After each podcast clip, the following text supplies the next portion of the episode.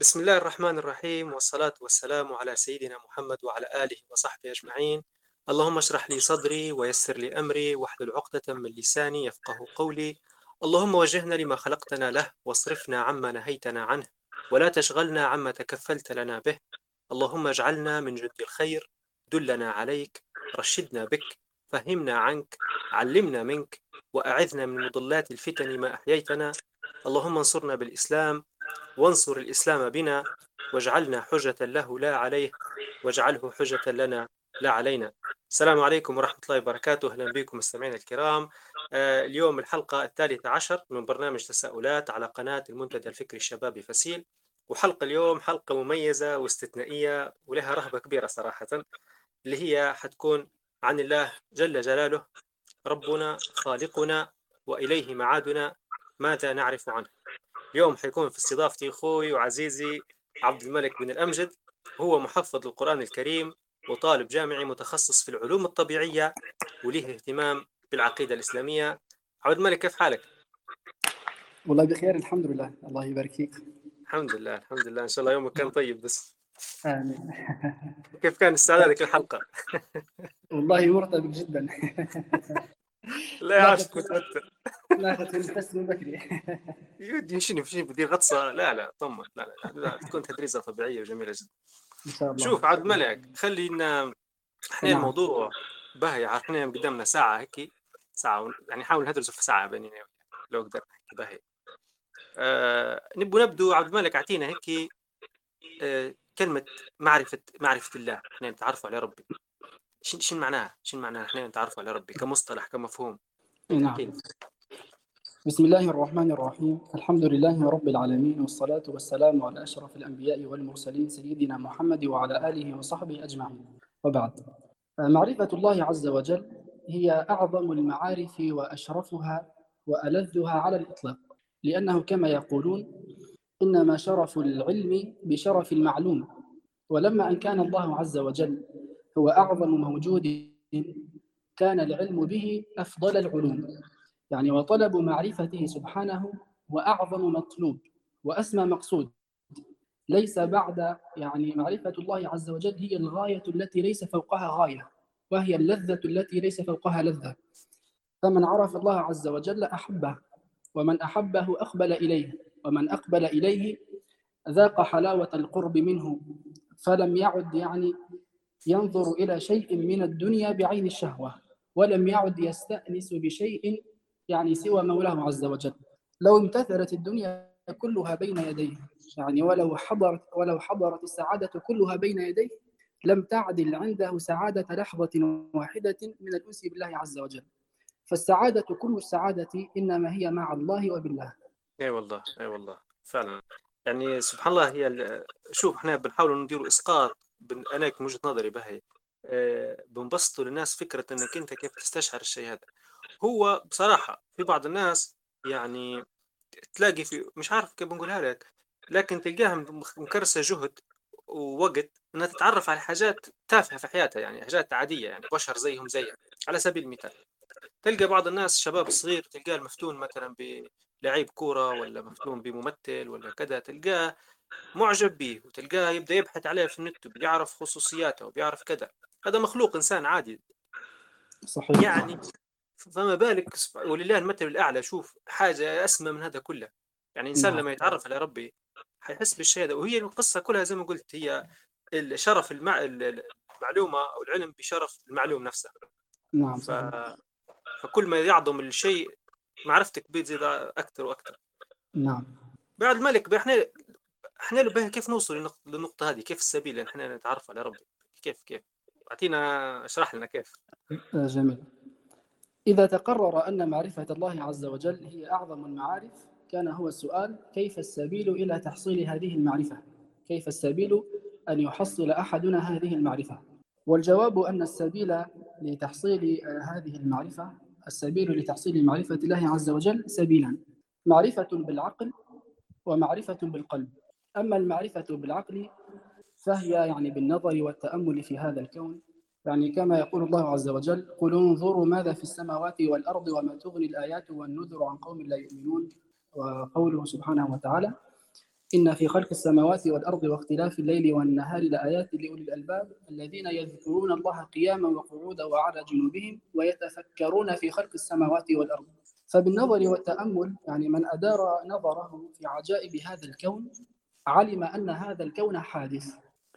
فإذا كان هذا الكون حادثا فإذا كان هذا الكون حادثا فإنه من بداءة العقول أن لكل حادث محدث فبالتالي يعلم من طريق عقلي قطعي جازم لا ظن فيه ولا ريب أن لهذا الكون خالقا عظيما متصفا بكل كمال ومنزها عن كل نقص.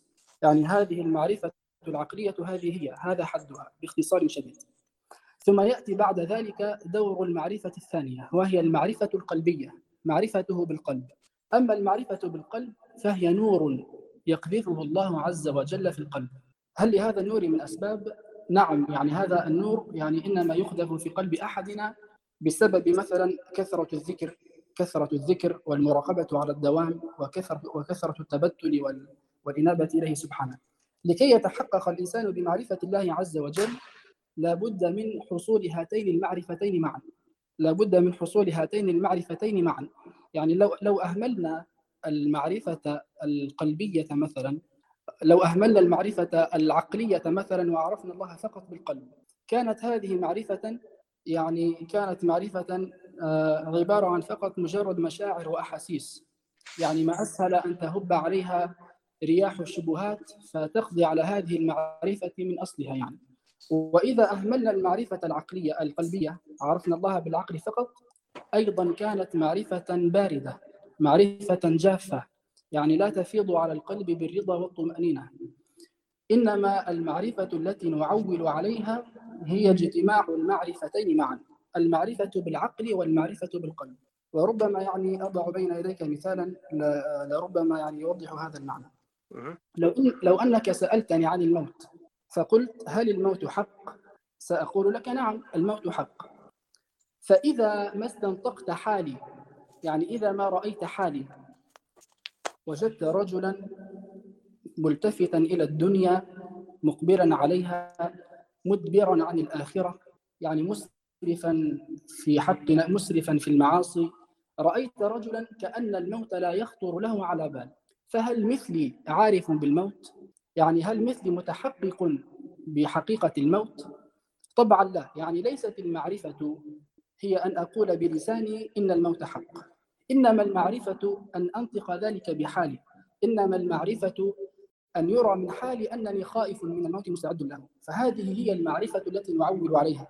لا يكون الإنسان عارفا بحقيقة شيء إلا أن يستوي لسان إلا أن يوافق لسان مقاله لسان حاله. أما أن يقول بلسانه قولا يكذبه بحاله فليست هذه المعرفة. يعني أرجو أن يكون هذا واضحا. كذلك الأمر هو بالنسبة لمعرفة الله عز وجل. لكي, لكي يتحقق الإنسان بمعرفة الله عز وجل لابد أن يرى في حاله أنه يعرفه. معرفة يعني تورثه خشية ومحبة وتقوى. هذه المعرفة هي المعرفة التي نعول عليها. هي أن تعرف الله بعقلك وتشهده بقلبك. بارك الله فيك عبد الملك. والله نقاط جميلة. أنا بنحاول لو تسمح لي بنحاول شو بندير النقاط اللي ذكرتهم بنحاول ندير لهم تلخيص بطريقة ثانية حسب فهمي نعم. نعم. موضوع العقل يعني اللي هو كيف تقتنع أنت بالشيء. يعني ريت أنت لما قلت أنت لازم لما تفكر بعقلك وتشوف تشوف الدنيا دي كلها كيف ماشية قدامك حتوصل لك أنت شو قلت قلت تلقى الدنيا دي كلها حادث. هي نقصد إحنا نقول إحنا موجودة أو مخلوقة وإنه مو يعني ما جتش هيك من فراغ. في حد أوجدها. آه نعم ف... وهذا سبحان الله حتى لما إحنا بديهيات. أنت بقى يقول لك أنت من وين جيت؟ يقول لك أبوي وامي أمك من وين جو؟ تقعد تقعد فوق فوق فوق. حتوصل نقطة ان في حد أول. فهمني كيف؟ في نعم. أول إنسان باي من خلق ذاك أول إنسان. هنا فهمتها كيف؟ تخش السببية يسموه فيه هنا. واستخدام نعم. العقل في الموضوع دور إيه، نعم صحيح. إيه. وضروري تكون يعني الحجة المنطقية عندك واضحة. كذلك موضوع النظر زي ما قلت أنت. تبي إنك تشوف وتفكر ما تاخذش الموضوع يعني هيك وخلاص. وسبحان الله يعني غير بشوية تأملات و... وطبعا سبحان الله تو مع الشبهات الجديدة الشباب الخشوا في السفسطائية ولا أدرية وكذا فبدأ موضوع التفكير المنطقي عندهم تعبان جدا. هنا نصيحة جت في بالي تفكرتها. الإنسان ضروري يبدأ عنده أساسيات في علم المنطق. لأن لا لا يعني زي الجزء العقلي بالتعرف على الله لو كان الإنسان المنطق بتاعه غير سليم مش حيقدر يتعرف على ربه. يعني كأن جهاز الاستقبال عندك أو الإرسال آه، زي الريسيفر. الريسيفر لما يكون عاطل مش حيستقبل الاشاره والله مش هو يعني يعني عوام الناس يعني لا يطلب منهم الاشتغال بعلوم المنطق. يعني هذه العلوم تكاد أن تكون حاصلة عندهم بالفطرة والبديهة يعني. وإنما الذي الذي ينظر فيه ويشتغل بعلم المنطق هم هم العلماء هم هم علماء العقيدة تحديدا يعني. والله شوف أما آه الإنسان الإنسان العادي زينا إحنا يعني يكفيه النظر في هذا الكون هو إذا نظر إذا نظر بأدنى نظر علم أن لهذا الكون خالقا بطريق قطعي يعني يكفيه هذا النظر. أما يعني الاشتغال بعلم المنطق يعني فلعل ذلك يكون يعني منوطا بالعلماء. والله هي وجهة نظر في اللي يقول لك لكن مش نظري في الموضوع هذا إنه اللي نقصد بيره مش إنه الواحد يتخصص كتخصص علمي لا ياخذ زي نقول النحو مش في متخصصين في علم النحو لكن عامة الناس ضروري يعرف على الأقل مبتدأ وخبر ومضارع يفهموا الأساسيات هذه. باش يبدأ كلامه منطقة سليمة ويعرف يميز الأخطاء. فحتى المنطق في قواعد بسيطة جدا من ناحية المشهور من المنظور الإسلامي يصلح به في التفكير متاعه. فهذه جزء أنا بنعلق على موضوع موضوع القلب موضوع النور.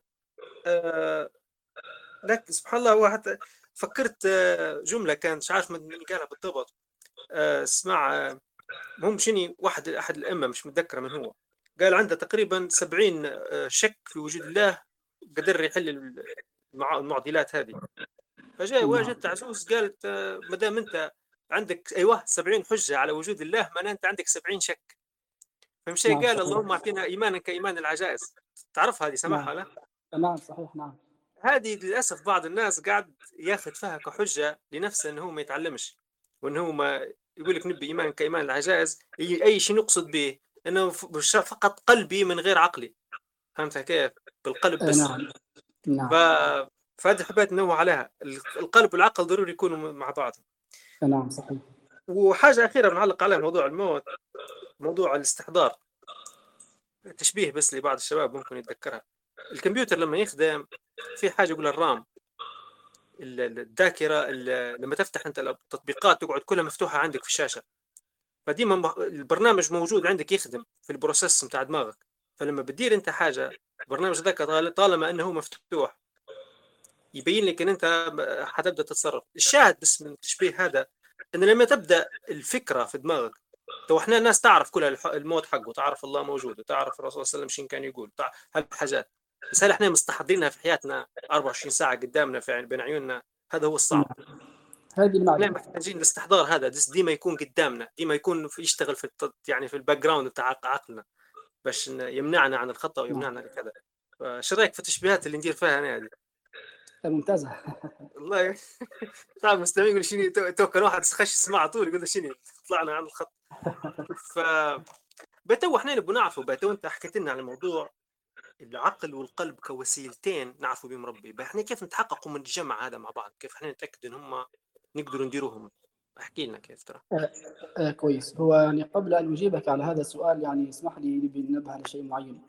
وهو أن معرفة الله عز وجل يعني الإنسان مهما بلغ في معرفته سبحانه فتظل معرفته به قاصرة. يعني هو سبحانه أعظم من أن تبلغه أفهامنا أو يعني تحيط أو يحيط به علم أو علمنا. كما يقول سبحانه وتعالى ولا يحيطون به علما. وكما يقول النبي صلى الله عليه وسلم آه، لا نحصي ثناء عليك أنت كما أثنيت على نفسك. يعني من كمال المعرفة كما يقول العلماء يعني كمال معرفتنا به أن نعترف بعجزنا عن معرفته. أما حظ الإنسان في التحقق من معرفته فهو يعني أولا أن ينظر في هذا الكون. يعني إن كان القرآن الكريم هو كتاب الله المقروء أو كتابه المتلو فإن هذا الكون هو كتابه المنظور. يعني هذا ينظر في هذا الكون وما فيه من آيات بينات دالة على عظمته. يعني ينظر إلى هذا الكون حتى تنكشف له عظمة الله في كل شيء. يعني حتى ينتهي به الأمر إلى أنه لا يرى شيئا في هذا الكون إلا ويدله على الله عز وجل. يعني كل شيء في هذا الكون إنما هو دال على عظمته. وهذا النظر وهذا التأمل يعني هو العلوم الطبيعية كعلم كعلم الفلك مثلا وعلم الفيزياء وأيضا علم الطب مثلا. فالذي يدرس الذي يدرس هذه العلوم هو أعلم الناس بعظيم بديع الله في خلقه. فهو يعني هو هو أعرف الناس بقوله تعالى صنع الله الذي أتقن كل شيء فبقدر من فبقدر من كشفت له من عظيم آه، من عظيم فعل الله في مخلوقاته فقد نال حظا من معرفته. هذا أولا. ثم ثانيا ينظر في أسمائه أو أن يعرف أسماءه وصفاته. ومعرفة الأسماء ومعرفة الأسماء يعني ليست هي أن تعرف الألفاظ ليست هي أن تعرف فقط مجرد الألفاظ يعني هو رحمن رحيم ملك معرفة محصورة فقط باللفظ لا تتعقد المعنى. ليست هذه هي المعرفة. يعني من كان حظه من معرفة الأسماء معرفة الألفاظ فقط فليست هذه المعرفة. فمن يعني تجاوز هذه المع... تجاوز هذا هذا الحد وعرف المعاني وتحصل وتحصل معاني الأسماء من جهة اللغة العربية فلا يزال أيضا مبخوس الحظ من معرفته. فليست هذه هي المعرفة أيضا. لأنه لو كانت هذه هي المعرفة يعني المعرفة من جهة اللغة العربية لو كانت هذه هي المعرفة لكان ابا لكان أبو لهب أعرف منا بالله عز وجل لأنه عربي وهذه المعاني حاضرة لديه. فما هي المعرفة؟ المعرفة التي نرجوها يعني هي أن تقوم معاني هذه الأسماء أن تقوم معاني هذه الألفاظ في قلبك. أن تقوم معاني هذه الألفاظ في قلبك على شكل أو على نحو يبعثك إلى الشوق إليه والقرب منه والتخلق بصفاته عز وجل. فالسؤال الآن هو كيف تقوم هذه المعاني في قلبي؟ يعني كيف تقوم هذه المعاني؟ كيف تقوم معاني هذه الأسماء في قلبي والجواب هو بالذكر. الذكر. لا تزال تذكره حتى يتمكن اسمه في قلبك. لا تزال تذكره حتى تقوم هذه المعاني حتى تقوم هذه المعاني في قلبك. سبحان الله يعني الذكر الذكر لما تذكر الله عز وجل الذكر يطهر قلبك يطهر مرآة قلبك التي التي لطالما تلطخها بالذنوب. يعني ما دام القلب ما دام القلب لا يزال مغلفا بقاذورات المعاصي وبهذه وبخبائث الدنيا فأن له أن تشرق عليه أنوار معرفة الله عز وجل. فالذكر يطهر القلب ويزكيه. فإذا من زاحت عنه تلك الشوائب وتلك الخبائث حلت محلها أنوار معرفة الله عز وجل. يعني فمن كان صادقا في طلب معرفته فليبدأ بقلبه فليبدأ بقلبه فليطهره. كيف يطهره؟ يطهره بكثرة الذكر. يذكر الله عز وجل. إن استطاع ألا يفتر عن عن ذكره فليفعل. يعني والله ذكر الله عز وجل. يعني إن قلت لي يا أستاذ عبد الرحمن اختزل كل هذا اللقاء في كلمة واحدة لما زدت على قولي أذكر الله. يعني ذكر الله هو الطريق لمعرفته. ذكر الله يعني له له دور كبير جدا يعني في معرفة الله عز وجل وفي قيام تلك المعاني معاني تلك الأسماء في القلب. بارك الله فيك عبد الملك. والله آه، نقاط جميلة جدا ذكرتها و... وأكثر حاجة هو شدت انتباهي اللي هو موضوع إن الناس تقعد تركز على الصفة اللغوية ككلمة. مثلا زمان أنا نسمع فيهم يديرون في شريط يديروا في أسماء ذا الحسنى. إي والله الرحمن يسموا فيهم بسرعة بسرعة بسرعة بجرة بعضهم. الناس قاعد تحفظ فيهم حفيظة هيك لأن ماشي هم بيحاولوا نوعا ما يطبقوا الحديث الرسول صلى الله عليه وسلم يعني من إن لله 99 اسما من أحصاها دخل الجنة. ف هو حفظها طبعا يعني حفظها هم فهموها يعني... كأن من عدها. هو قال من أحصاها. في فرق بين الإحصاء وفي فرق بين العد إنك نعم. انت تعدهم. واحد ثلاثة. لا الإحصاء إنك أنت تعرفهم وتفهمهم وتستشعرهم. أما أنت نقطتك في موضوع الأسماء والصفات فكرت حاجة اللي هي موضوع الألوان.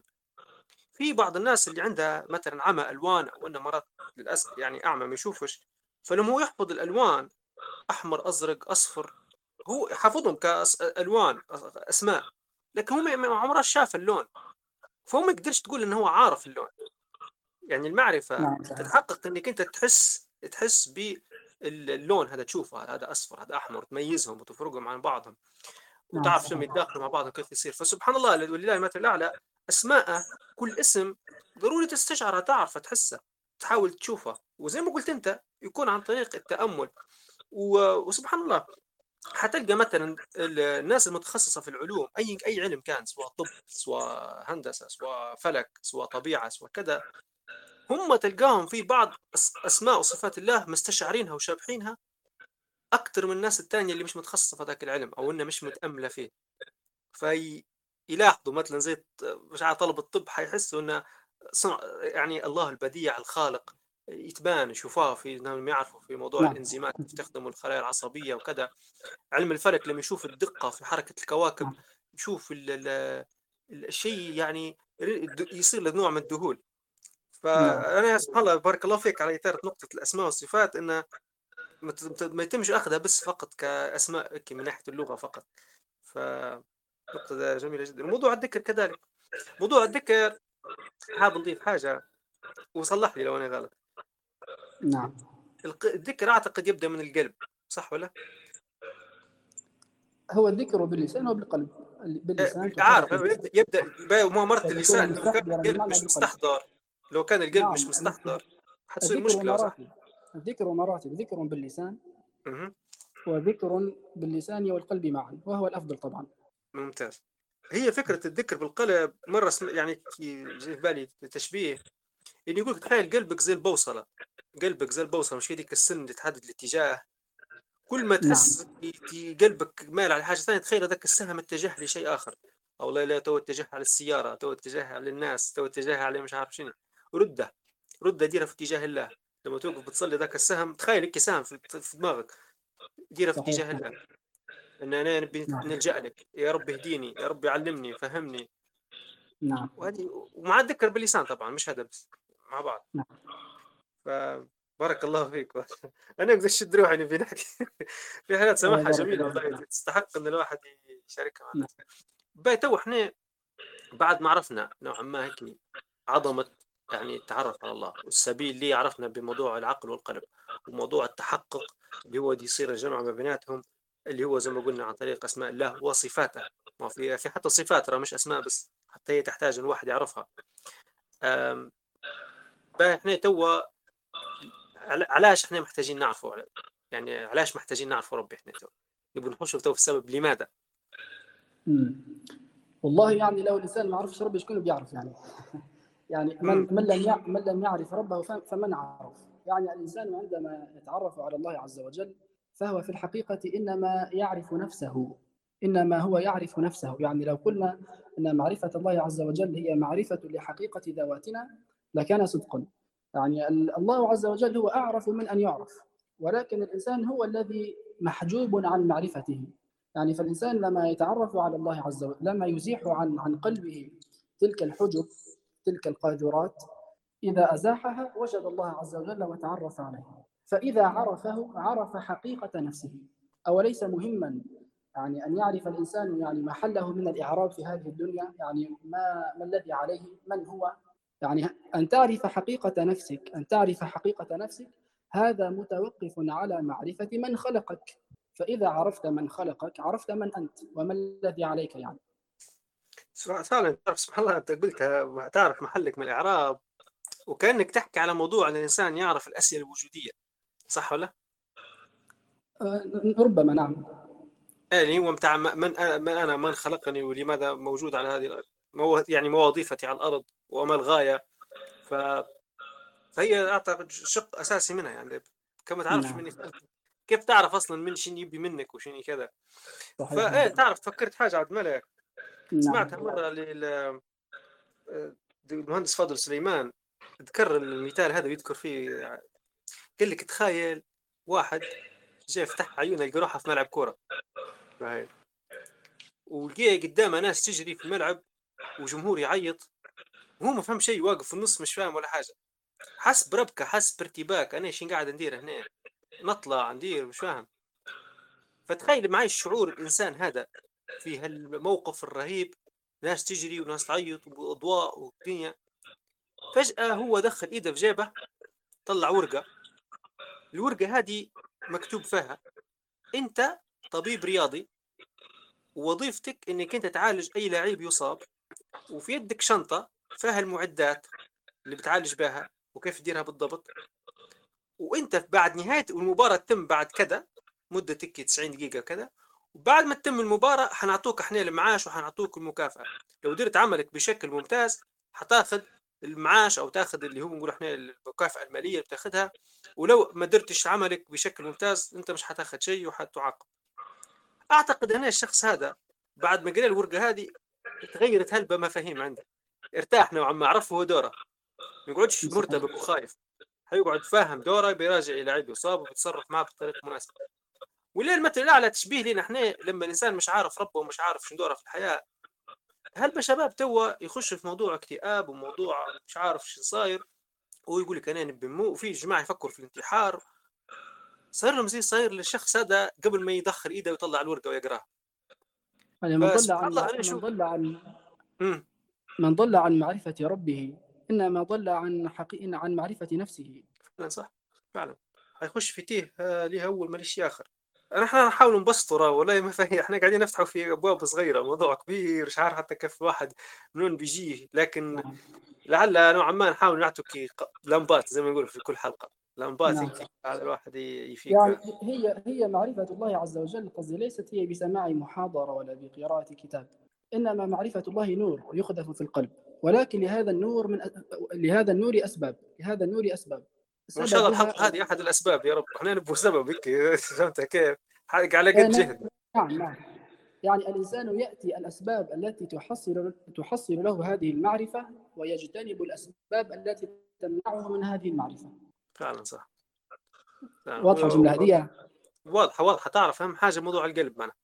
كان نضاف يعني هو الوعاء أصلا بالوعاء المعرفة حيكون القلب هو. نعم صحيح. القلب هو الوعاء. هو وعاء كل شيء القلب. آه فالوعاء ضروري يكون نظيف باش يستقبل المعرفة بشكل نعم. سهل عبد الملك إحنا تو بنحكوا على الثمار ثمار المعرفة هذه أو بالمصطلح العادي يقول لك الفوائد أو شنو إحنا حنحصله من معرفتنا بالله. والله الثمرة الأولى هي المحبة. الثمرة الأولى هي المحبة يعني من عرف الله أحبه. آه إلى إلى غير ما يحصل في القلب من معاني يعني إذا الإنسان عرف ربه يعني وحصلت في قلبه هذه المعرفة انعكس ذلك حتى على شخصه وعلى سلوكه في الحياة عموما. فمثلا إذا عرف أن الله سميع بصير استحيا أن يراه على معصية استحيا أن يراه يباشر معصيته إذا علم أو إذا عرف أن الله على كل شيء قدير استعان به في كل شيء إذا مثلا إذا عرف الإنسان أن الله عز وجل هو المتفضل عليه بالنعم هو المنعم عز وجل استحيا أن يستخدم هذه النعم في معصيته يعني الله عز يعني الإنسان لما يدير المعصية الإنسان عندما يفعل المعصية هل بإمكانه هل بمقدوره أن يفعل هذه المعصية بغير ما أنعم الله به عليه؟ يعني لو أراد مثلا أن ينظر إلى إلى ما نهاه الله أو إلى ما حرم الله أن ينظر فيه هل يستطيع أن ينظر بغير العينين اللذان هما نعمة الله عز وجل إذا أراد أن يتكلم بقول بقول محرم هل يستطيع أن يتكلم بغير اللسان الذي أنعم الله به عليه؟ فالإنسان ليس بمقدوره أن يعصي الله عز وجل إلا بما أنعم هو عليه فإذا كان القلب مستحضرا هذا المعنى أن أن كل هذه هي نعم الله عز وجل استحيا أن يستخدم هذه النعم في معصيته سبحانه وتعالى إذا عرف مثلا الإنسان أن الله أن الله غفور استغفره ولم يستعظم ذنبه. يعني لا يمنعه ذنبه لا يمنعه عظيم ذنبه أن يستغفر. يعني كما يقول بعض العارفين اللهم وإن كانت ذنوبي عظاما فإنها يعني صغار أمام عظيم رحمتك أو عظيم مغفرتك. هذه المعاني تحصل كلها بعد معرفة الله عز وجل. وكما يقول يعني كما يقولون اللهم إن كانت ذنوبي عظاما فإنها في جناب عفوك يسيرة. فهذه المعرفة إنما تحصل بعد قيام هذه المعاني في القلب فمن عرف مثلا أن الله غني علم أنه هو الفقير إليه ولا يستعظم طاعته لا يستعظم طاعته ولا يحسب أن أنه يعني آه، ينفع الله عز وجل بطاعته بل الله غني وهو الفقير إليه. يعني كما يقول الله في الحديث القدسي آه، يا عبادي إنكم لن تبلغوا نفعي فتنفعوني. إذا علم نعم. كمل كمل. إذا عر... إذا علم مثلا أن الله هو الحي القيوم أنه سبحانه هو الحي القيوم. علم أن الله سبحانه يعني هو علم أن الله سبحانه قائم بذاته وحده وكل ما سواه إنما هو قائم به. فكل موجود مما سوى الله عز وجل إنما يستمد وجوده منه. هذه الجملة واضحة؟ كل موجود مما سوى الله مما سوى الله عز وجل إنما يستمد وجوده منه. فإذا حصلت له هذه المعرفة فإذا حصلت له هذه المعرفة علم أنه عدم لولا أن الله تفضل عليه بالإيجاد. صحيح. ثم إنه هالك عقب هذا الإيجاد لولا أن الله تفضل عليه بالإبقاء. يعني لا يعني الله عز وجل هو الذي تفضل عليك بالإيجاد أصلا لولاه لما كنت. ثم بعد أن تفضل عليك بالإيجاد تفضل عليك بالإبقاء. أنت في كل لحظة إنما وجودك إنما وجودك من منا هو يعني. في كل لحظة في كل لحظة إنما بقاؤك موجودا منه هو. فإذا عرفت هذا المعنى يعني علمت أنك أنك منه وإليه. فلا ينبغي أن تنقطع عنه. إي والله. والله بارك الله فيك عبد الملك. تعرف أنا عندي بنحاول شنو ندير ترجمة. شنو بنحاول نبسط الموضوع. شوف أنت قلت موضوع الثمرات أعتقد إنت لخصتها في حاجتين. باهي. اللي هو موضوع الحب والحياء صح ولا؟ الحب والحياء الحب والحياء الاستحياء من الله عز وجل. آه, آه الحياء نعم نعم. لأن زي ما الرسول صلى الله عليه وسلم قال آه إن لكل دين خلقه وإن خلق الإسلام الحياء فإحنا الإسلام يعني كيف تقول؟ كان نشوف معظم الفقه والشرع تلف تلف كلها في موضوع الحياة كيف الإنسان يستحي من ربه. حتى مرتبة الإحسان هي أن تعبد الله كأنك تراه. فإن لم تكن تراه فإنه يراك. وهذا بيولد أوتوماتيكيا زي ما نقول إحنا الحياة. تتحشم تستحي. وإن لم تستحي فافعل ما شئت. فإحنا المشكلة أن لو الإنسان بده يتحشم ويستحي هذا يحتاج إيمان داخلي. منك أنت أن تعرف أن الله زي ما قلت أنت سميع بصير رقيب فهمت كيف؟ فالمعاني هذه لو الإنسان استحضرها حترد له موضوع انه لا أنا راهو في حد يشوف فيا. ف نعم، لا وشيء ثاني على موضوع القيوم مثلا على سبيل المثال. آه معظمنا نقرا في آية الكرسي. الله لا إله إلا هو الحي القيوم. أنا استوقفني مرة قعدت آه نبي نفهم كلمة القيوم. فعجبني تبسيط باش أنا أحاول نفهمها.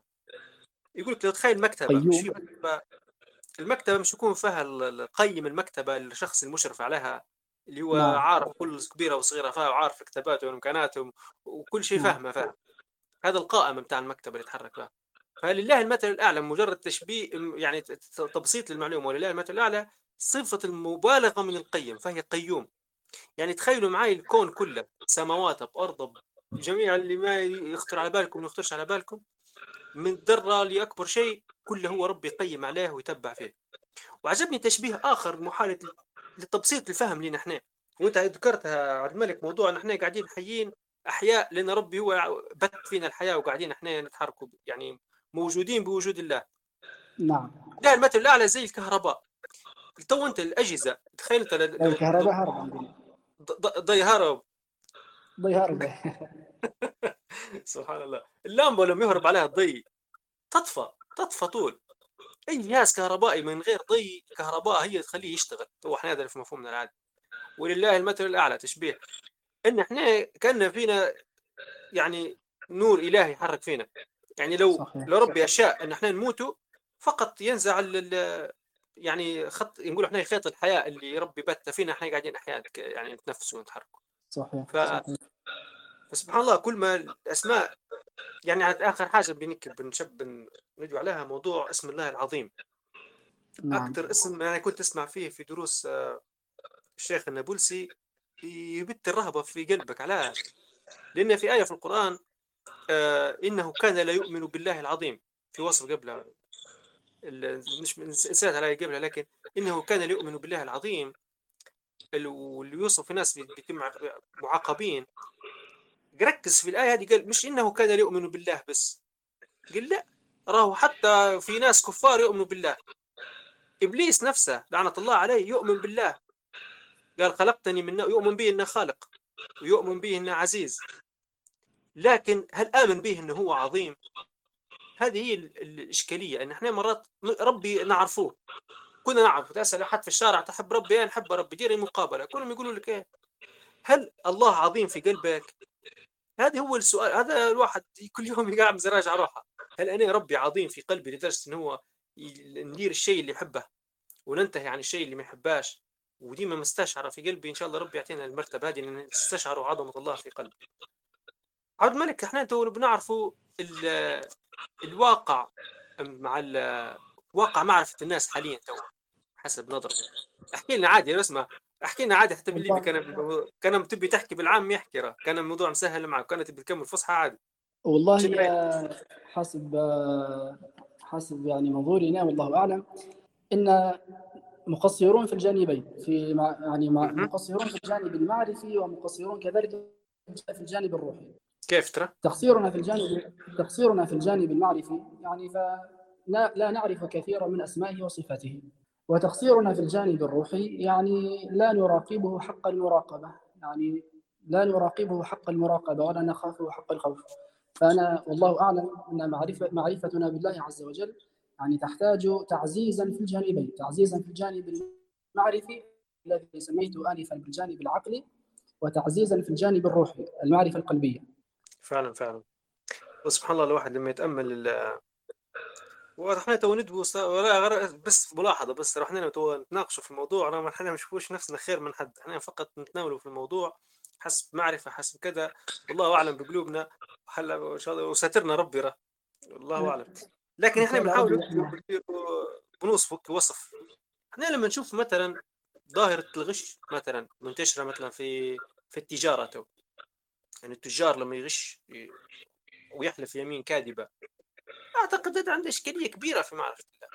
لو كان يعرف ربي ما كانش يدير الشيء هذا وواحده تعرف هذه أهم حاجة أنا بنقولها تو لأن تمس البلبيه نسيتها من الزوز. اللي هو اسم الله الحكيم باهي. واسم الله الواسع. اسم الله الحكيم أعتقد اللي بين محتاجين مش مش انت ننزل. لكن كنا محتاجين نستحضروه. علاش؟ لأن خاصة المناطق اللي عاش كروب وضغوطات الحياة يعني حرب تهجير حالات تصير خارج إرادتنا. فبعض الناس بتخش في مرحلة السخط علاش يا ربي هذا كله صار فينا وعلاش أنا؟ مش يقولوا حتى في بعض المسلسلات يعني ليه يا ربي كذا عملت فيها كذا نوع من التسخط هو واضح ان مش فاهمين اسم الله الحكيم بكل. حكيم مدبر عارف يعني عارف شيء بمصطلحنا اللي بنقول عنه عارف شنو يدير. وعنده حكمة والحكمة هذه وراها خير مش حكمة وراها عبث. ما فيش شيء مخلوق في الأرض هذه عبث ما فيش حاجة هيك صدفة تصير. كل مدبر بحكمة إلهية يعني سبحان الله لله مثل الأعلى. مش يقول لك يتفرج على فيلم يقول لك والله محبوكه الحبكه القصة وهذا عمل بشر. هذا عمل بشر ويحسوا والله قصة غريبة ومحبوكة ومخدومة صح؟ ولله المثل الأعلى وهو اللي خالق البشر وهو خالق العقول كلها. فلما تعرف أن اسم الله الحكيم بتقلبك يرتاح خلاص. هذا كله صار خلاص ربي هو عالم وهو عارف هو حكيم أكيد وراه الموضوع هذا خير. وش والاسم الثاني اللي محتاجين نعرفوه بشكل كبير هو اسم الله الواسع. رزقه ما له من نفاد أرض يعني الله يبسط الرزق لمن يشاء. واسع رزقه مش ضيق. فلما تعرف إن اسم الله واسع ما تبغى تتعارك أنت وحد ثاني على قطعة أرض ولا تتعارك على فلوس ولا تتعارك على منصب ولا تتعارك ولا بنات تعاركوا على يعني موضوع من الدنيا هذه سواء مناسبات اجتماعية ولا غيرها. الله واسع. رزقه في كل مكان. يعني ما تحسش إن الرزق شوية بيتم. هي إيش رأيك عبد الملك في التشبيهات بتاعي؟ آه نعم جميل. بارك الله فيك. هو إحنا تو بعد شوية إحنا حنفتح يعني هو ممكن نعم. آه عبد الملك شو تقول؟ آه والله ممكن يعني النقص مع النقص معرفتنا بالله عز وجل ممكن يعني ترجع في السبب الأول إلى يعني آه التربية. يعني التربية يعني في المدرسة والبيت كذلك يعني ماشي يأدوا في الدور بتاعهم بالوجه المطلوب. الله عليك. نعطيك أنا مثال مثلا. نعطيك مثال. مثلا الأب عندما يعني ينصح ابنه بترك أي شيء مثلا ابنه يدخن. ابنه يدخن والأب يريد أن ينصحه بترك الدخان مثلا أو يريد أن ينصح ابنته يعني أن تحتشم في لباسها. فالاب الأب عندما ينصح ابنه يعني يكلمه من جهة يقول له يا ابني مثلا الدخان يضرك أو يكلم يا بنتي مثلا آه، عيب يعني المجتمع تسوي لي سمعتي. فشنو يحدث عند الابن؟ يحدث عند الابن يشعر إن يشعر إن يعني أبوه يبي يتسلط عليه. يشعر إن أبوه يبي يتسلط عليه. فيعني لن يلا لن تلاقي نصيحة أبيه منه منه قبولا. لكن لو هو لو لو استشعر الابن لو استشعر الابن أن ان أن الأب إنما ينصحه من جهة الله عز وجل يعني يربطه يربطه بالله عز وجل. يعني يقول له يا ابني يعني كيف الدخان؟ يعني هذا الله عز وجل يعني حرام علينا وهذه النفس أمانة. لو كلمه من هذا الجانب واستشعر واستشعر الابن محبة الله عز وجل ورآها ويعني رآها يعني رأى معرفة يعني تجسدت تجسدت معرفة الله عز وجل في في شخص أبيه.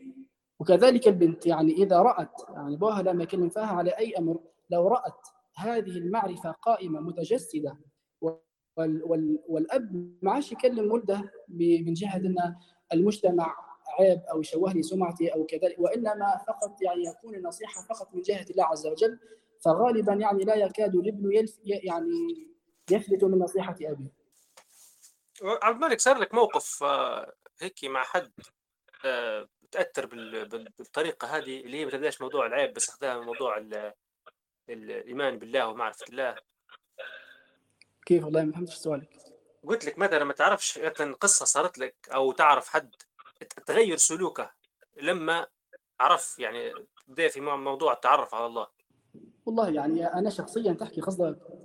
إيه شخصيا كده تعرف أنت مثلا مر عليك والله أنا يعني طريقتي دائما يعني لما في الطريق لما ننصح إنسان مثلا نحاول إني أنا ما نكلماش يعني من أي جهة إلا إني يعني اذكره بالله عز وجل. فعلا صح. يعني لو هو... لو استشعر لو استشعر هذا أي إنسان لو استشعر لو استشعر حبي لله عز وجل ولو استشعر هذا الحب ووجدني يعني مخلصا يعني غالي الناس كلهم مفطورون على محبة الله عز وجل. الناس كلهم مفطورون على محبة الله عز وجل. فلو أنت أتيت إليهم من هذا الباب من هذا المدخل يعني غالبا يعني لن يفلتوا من, من النصيحة. إنما الذي يجعلهم يعني لا لا يتقبلون النصيحة أن الناصح لا يربطهم بالله عز وجل. يعني فلا يزداد فتكون ردة فعل عكسية يعني لا يزداد المنصوح إلا عنادا. فعلا صحيح. وأنت عرجت على نقطة العيب وهذه فكرت حاجة بموضوع انه يقول لك المجتمعات العربية ومجتمعات المجتمع الثالث آه، ماشية بثقافة العيب. وثقافة العيب هذه آه، العيب أصبح زي القشرة هو اللي يردع في الناس. فزمان تلقى زي ما قلت مثلا تجي مثلا الأم تقول لي بنتها غطي راسك ما تطلعيش عيب يشوفك ولد عمك يشوفك جاركم يشوفكم ولد القبيلة كذا. تدير شهادة لأنها بتخاف زي ما يصير النبذ الاجتماعي. فأنت ضروري تكون في عرف اجتماعي أنت بتحاول ما تطلعش منه. فباش تبدا أنت مرتاح نفس القصة الولد تقول نزل راسك لوطه ما تدير شكي ما تشربش ما كذا. مع تطور المجتمعات وكذا يشعر إن الأب يبي يتسلط عليه يعني يشعر إن المجتمع يعني يفرض امورا عليه. فطبيعي يرفض يعني. هو إيه صح فعلا هو مرات يكون تسلط من مرات. الإنسان بطبيعته ما يحبش حد يتسلط عليه. الإنسان بطبيعته لا يحب أن يتسلط عليه أحد ولو كان ابوه وإنما لو أنت كلمت من جهة الله عز وجل فكل إنسان يقبل أن يتسلط عليه الله عز وجل. صح صح صح. إيه هو كلامك مزبوط غير بنضيف عليه الفكرة التسلط مرات هو يسموا فيه الإكراه أو الإجبار. يصير مرات مش فقط الأب يصير حتى المجتمع نفسه يبدأ المجتمع هو الضاغط. يعني أنت تحس نفسك مجبر إنك أنت تدير سلوك معين مثلا زي ما مثلا بعض البنات مضطرة تحس نفسها تلبس الحجاب مش لأن هي مقتنعة به بس لأن في ضغط اجتماعي يدفعها للشيء هذا. الولد حتى هو كذلك المفروض ما يديرش حاجات معينة لأن في ضغط اجتماعي وكان اخف الضغط الاجتماعي هذا. خلاص كان ما عادش في قيد ولا شرط. وهذا للأسف صاير للولاد. الولاد نوعا ما نعم. قيود خفت عليهم. مش يقول لك إحنا الولد ما يعيبها شيء. إيش معناه ما لازم كأنه سي إن في رب يشاهد فيه وسي إن الله رقيب سميع. لا أصبح هو الإله متاعه هو المجتمع. المجتمع لو أعطاه الضوء الأخضر يدير ما يبي فهو يدير ما يبي. لما يطلع من يطلع من قشرة القبيلة والعائلة ويمشي للجامعات ولأنه وين ما فيش الجامعة طب سبيل المثال الجامعة والسوق وكذا. اللي ما فيش عمه وما فيش خالة ما فيش أبوه ما فيش قبيلته فتلقاه عادي يتحرش بالبنات تلقاه عادي يخنب تلقاه عادي يدير لأنه فقد الرقابة القشرة الأولى هذيك اللي حكينا عليها نعم. فهذه إشكالية تربوية كبيرة. إن في موضوع إن ما يعلموش مراقبة الله. وأيضا أيضا النقطة التربوية اللي نحب نركز عليها هلبة موضوع أسئلة الأطفال الصغيرين لما يجي يسأل يبي يتعرف بقى مين يربي؟ مين ي... من خلق ربي؟ يبدأ يسأل في الأسئلة ديك كيف؟ وين شكله؟ وين هو؟ الإشكالية في ردود الأهل للأطفال في الأسئلة بتاعهم هذه. بتكون مرات قاسية مرات تكون فيها نوع من التخويف. استغفر الله اسكت أسكت شنو كانه هو دارس الطفل يسال نعم، الطفل المفروض يعني في حد يجاوبه هذه يعني تظهر مشكلاتها مستقبلا. يعني ربما هو في تلك اللحظة خلاص حيسكت.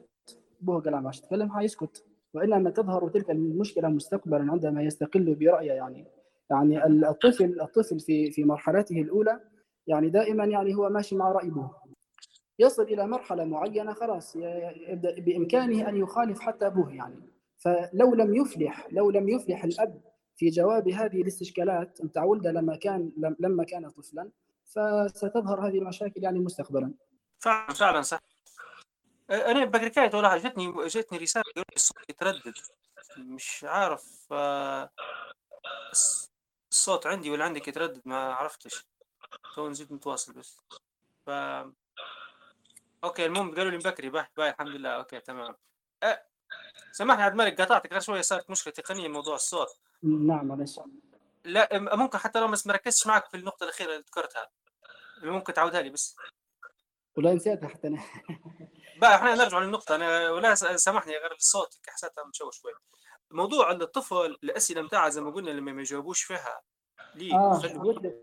إيه. ودك لو لم يفلح لو لم يفلح الأب يعني في في جواب يبني عن هذه التساؤلات بطريقة يعني مقنعة.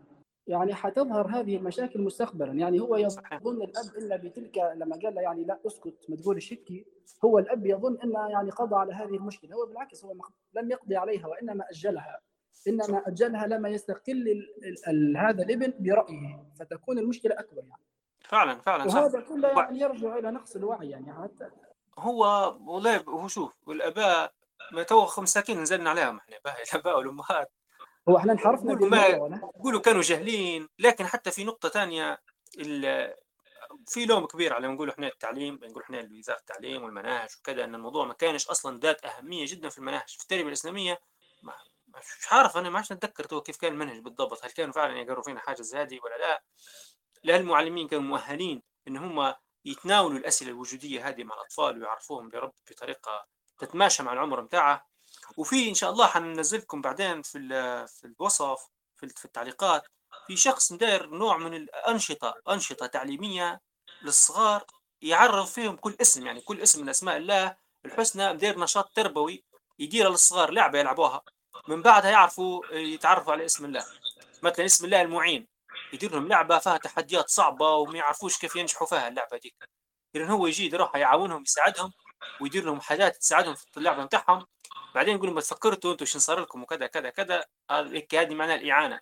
فبيتخيلوا منها اسم الله المعين. يصير زي ما حكينا بكري موضوع الألوان. تعرف اسمه اللون وتعرف تشوفه عن طريق التجربه هذا بالنسبة للصغار. آه أيضا في إشكالية كبيرة في غياب المربين. المربيين اللي هو زي ما نقول إحنا الموجودين مثلا في المساجد.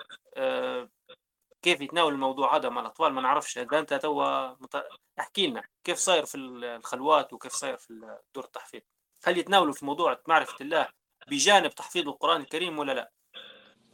والله يا شيخ يا أخوي عبد الرحمن هذا يعني انحرفنا بالموضوع بتاعنا إحنا ولا؟ نتكلم عن الخلوات. أنا هيك بدك تكفخ صراحة عادي. نتكلم عن الخلوات. لا لا تو خلاص مرة ثانية خلى موضوع الخلوات. لكن آه، إن شاء الله لو النقاط هذه ذكرناها إحنا عباره عن لمبات هيك بسيطة. آه، وزي ما قلنا الموضوع راهو أكبر من إحنا نتناولوه في حلقة ولا إحنا مش ماناش أهل العلم متخصصين جدا في الموضوع هذا. إحنا حوار شبابي حاولنا إن نتناول الموضوع نديروا لمبات فيه بس. لعل الواحد يبحث بعدين وبعدين هي مشاركاتكم تو اللي حنسمعها منكم بعد شوية. هي اللي إن شاء الله حتثري النقاش بتاعنا. آه أخوي عبد الملك أنا حناخذ المداخلات. تمام؟ نعم تمام. تمام يلا. أخت خديجة محمد تفضلي معنا. آه أخت خديجة تسمع فينا؟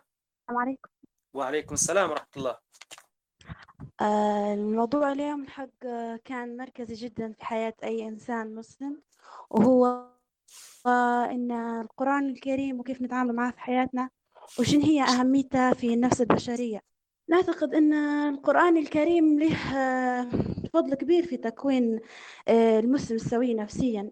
لو إحنا تدبرنا الآيات زي ما يعني أمرنا الله يعني لو إحنا قرأنا الآيات بتدبر وخشوع أكيد حنفهموا أحوال الناس اللي قبلنا. يعني حنفهموا قصص الناس اللي قبلنا والناس آه، المنافقة والناس المسلمة وكيف يكون أحوالها وشنو هي الصفات اللي لازم تكون عليها باش أنت آه، تكون إنسان عارف كيف تعيش حياتك اللي مدبره لك ربي. وتقدر تكتشف صفات كثيرة لله وأشياء أخرى عنه عز وجل عن طريق القرآن وتدبره. فيعني الإنسان مثلا بسورة البقرة بدايتها يحكي الله على أن هذا الكتاب معجزته ويحكي أن يحكي في السطور الأولى من أن الإنسان المسلم هو اللي يؤمن بالغيب. الغيب يعني الملائكة النار الجنة وكل شيء من هذا القبيل. وبعدين بعد الصفحة هذه حكى في الصفحة هذه نفسها أحكي على صفات المفلحين وكيف إنك تكون مفلح في الحياة الدنيا وتوصل للآخرة وربي راضي عليك. يعني الإنسان لو قريب تدبر حيعرف كيف يمشي في حياته خطوة بخطوة. وبعدين انتقل في الصفحة الثانية وبدأ يشرح على الكفار والمنافقين. وطبعا أتطرق لشرح صفات المنافقين المنافقين في الصفحة الثانية لحتى يحضرنا إحنا كيف نعرفوهم وكيف نتجنبوهم في حياتنا العملية. وقال إن هم إذا قال لهم يعني إنكم تفسدوا في الأرض قالوا نحن إنما نحن مصلحون. والفساد هنا عند يعني هلبة طرق. زي ما إحنا توا نشوفوا يعني آه انتشار الانحلال وهكذا يشوفوا إنه هو عبارة عن تحضر وإنما هو عبارة عن تخلف في الحقيقة يعني. فهي ليست حقيقة بالمنظور إنما هم هم يحاولون هذا الشيء إلى إنه هو تحضر بخلاف ديننا الإسلامي والحقيقة اللي جاء بها النبي صلى الله عليه وسلم. صحيح. آه النقطة الثانية. نعم.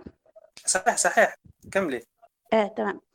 والنقطة الثانية القرآن يعلمك كيف تتعامل مع الناس. يعني يعطيك نقطة مركزية كيف أنت تقدر الشخص اللي قدامك وتقدر نقص كل إنسان في الحياة هذه. نحن لسنا كاملون. يعني في يعني لما الشخص تشبه شخص قدامك تقدر تتعامل معه حسب ظروفه حسب كل شيء. ليش؟ لأنك أنت تعرف إن في آيات القرآن إن الكاظمين الغيظ والعافين عن الناس لهم أجر ولهم ثواب ولهم هالبحاجات فهذا يعلمك ويحسن سلوكك خلال حياتك وتعاملك مع الناس اللي حواليك. وأيضا يخليك تنظر بطريقة شاملة كاملة واضحة عن هذا الكون الفسيح وإبداع الله فيه من طيور وجبال وما إلى ذلك. لما أنت تتأمل في الحاجات هذه حتحس بطمأنينة في قلبك آه، بخلاف الناس الثانية اللي تقرأ فيه بش بتدبر أو يعني ما تكونش خاشعة في قراءتها وهيك. صحيح. يعني أنا زي ما قلنا أن التدبر هو أهم النقاط في قراءة القرآن.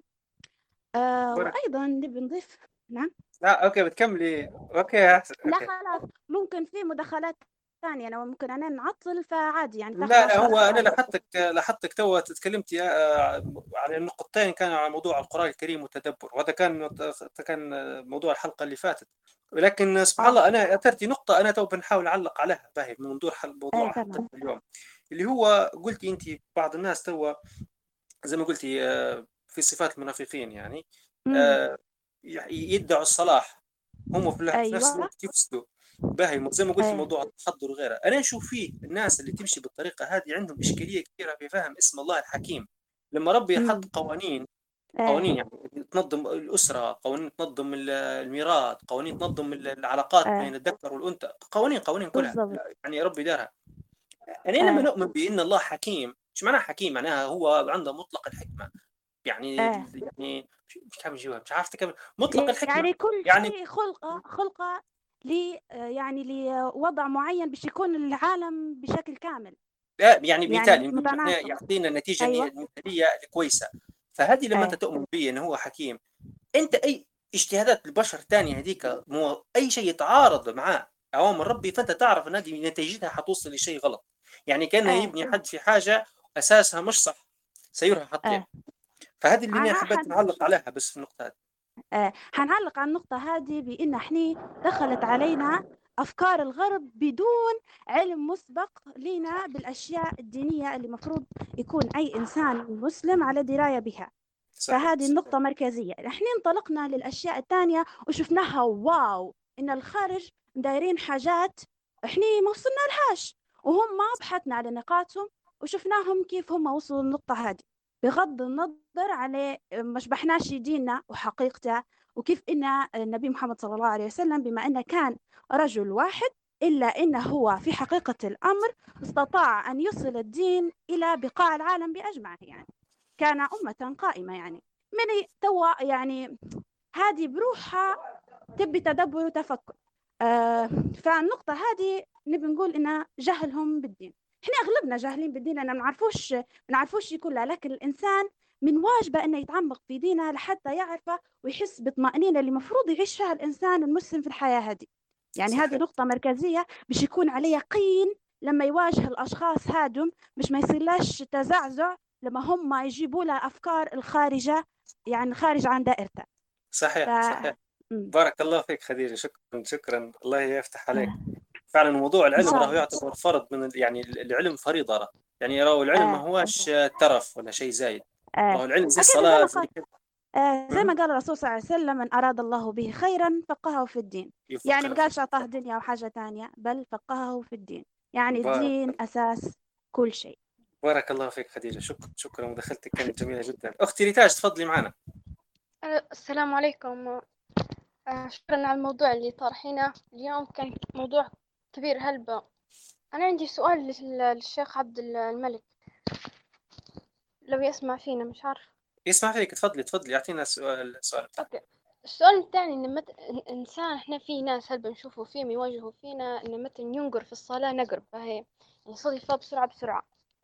والقرآن حت... نفس الشيء حتى هو ي... يقرأ فيه بسرعة بسرعة من غير لا تدبر. هل يعني الشيء هذا هل جهل من ما يعرفش الله سبحانه وتعالى ولا كسل وبخل؟ وكيف نعالجوا الشيء هذا في الناس؟ يعني مثلا حتى مثلا واحد مثلا يقول لك صلاة الفجر لا علاش نصلي فيها؟ هل هذا جهل من الله سبحانه وتعالى ما يعرفش الله ولا كسل وبخل منه شخصيا؟ سؤال جميل جدا ريتاج. عبد الملك تبي تجاوب عليه السؤال؟ والله حقيقة يعني هو يعني لو يعني في الحالتين لو هو يعني بخل عن الصلاة ما يصليش فيها بطمأنينة فهو هذا نقص في معرفة الله عز وجل. لو كان عارفا به لما وجد أنسا إلا معه. لو كان عارفا بالله عز وجل حق المعرفة لما لما استأنس إلا بالصلاة وتوحش من الدنيا يعني. فبمعرفته بالله عز وجل بقدر ما تزيد معرفته به كلما يعني يجد حلاوة في الصلاة ويجد استئناسا بقرب الله عز وجل. عفوا يا شيخ إحنا الشيء هذا نعرفوه كشباب إحنا متعلمين ودارسين لكن في ناس ما تعرفش كيف إحنا نقدر نعلموها شنو هي الوسيلة اللي نوصلوها لهم بكل سهولة من غير تشدد إنه يقروا الإسلام وهيك. والله الإنسان يعني يحاول أن يصلح نفسه ما أمكنه وأن يتعرف على الله عز وجل بنفس من نفسه هو وفي معاملته مع البيئة ال- يعني لو لو هو يتعامل مع المحيطين به يعني معاملة حسنة يعني يريهم محبة الله عز وجل في تعامله لا بقوله فحيكون مؤثر. أنا يعني لا لا أحبذ الط- طريقة التلقين. يعني تلقي شخص مثلا ما تقولي لها بطريقة التلقين هيك يعني محبة الله ومعرفة الله ولا يرى من حالك أو من أفعالك أو من المعاملة متاعك حب الله عز وجل. هذا لا يؤثر. إنما لو أنت أردت التأثير فعلا فكوني أنت يعني فلتكن يعني دعوتك هي بالعمل وبالسلوك قبل أن تكون بالقول. تمام. بارك الله فيك عبد الملك. ممكن لو تسمح لي آه، بنحاول نجاوب حسب معرفتي البسيطة في الإجابة بنحاول نجاوب ريتاج على السؤال هذا. باهي. هنا في موضوع معرفة الله في في حاجتين هما باهي لازم نعرفوها. في حاجة اسمها نعرفه الله نعرفوه هو بعدين نعرفه هو شين يبي منا الأوامر يعني مراد الله. يعني عرفنا الله عرفنا مراده. خلينا نديروا تشبيه ولله المثل الأعلى بنديروا تشبيه عادي. نفترضوا فرضا رئيس دولة أو ملك تمام؟ قال لك يا ريتاج أنا تعالي بنعطيك آه، فيلا وبنعطيك آه، سيارات وبنسفرك وبندير لك وبنعطيك هذاك كله. انت شنو شعورك لحظتها؟ تحسي بسعادة ولا؟ وعطاك ذلك قرار رسمي أنا بنعطيك بندير انت تحسي تحسي انه خلاص أنا وقال لك ضروري تجي الساعة 4 الصبح فجر أو الساعة 5 تمشي ولا ما تمشيش؟ تسمع فيها أكيد. نحكي لك هذا حتى هو سؤال زي ما قلنا إحنا ريتوريك نمشي أكيد. طبيعي. إيه أنا عارفك بتقول تمشي. جاوبتك قبل تقولي فنحن عادة الناس سبحان الله حتى في الحلقة اللي قبلها الشيخ سالم تكلم عليها. قال في ناس واقفين على طابور طابور المصرف. يقعد بالساعات واقف. ساعات واقف. كيف جد الواحد يتساءل كيف جاته القدرة إنه يقعد واقف ساعات على باش يراجي طابور مصرف. معناه هو يراجي في شيء هو يشوف في شيء. هذه هي القصة. إحنا لما نقعد نسمع ونقرأ في قصص الصحابة ويصلوا نقول خيرهم خير ليش هم يشوفوا في شيء إحنا ما نشوفوش فيه. هم مستحضرين معرفة الله وإحنا مستحضر ما وصلناش للمستوى هذا. فهنا هنا القصة. الشيء الثاني إحنا نشوف في خطأ تربوي صار في المدارس وفي التعليم إن ركزنا إن نعلمه في الصغار مراد الله شنو يبي منا أحكام حلال حرام صلي دير من غير ما يعرف ربي مني. فإن ولله المثل الأعلى. تخيل روحك في شركة والمدير يقول لك دير دير دير دير يعني جاتك أوامر أنت تدير في الشغل وأنت مش عارف المدير مني ومش عارف الشركة شنو تبي ولا عارف رؤيتها ولا عارف رسالتها نفسك ماذا بيك تتم شغلك بتروح الحوش طول ما عنديش أي نية تدير شيء حب بديرش بحب تدير أنت أنت خايف وخلاص. الفكرة هنا لما تبدأ أنت عارف إن أنت تدير في هذا وعارف من هو الشخص اللي اللي أنت تقدم له في الشيء هذا لا حتتغير العلاقة. فإحنا محتاجين نقلبوا الأولويات شوية. نبدو بمعرفة الله. يعني بعدين نعرف مراد. يعني. ممكن مثال بسيط يعني يوضح كلامك هذا أخوي عبد الرحمن. مثلا لما لما الإنسان حيبني حوش مثلا يعني هل هل يستحسن أو هل يمكن أن يضع السقف السقف قبل ما يحط عرس مثلا؟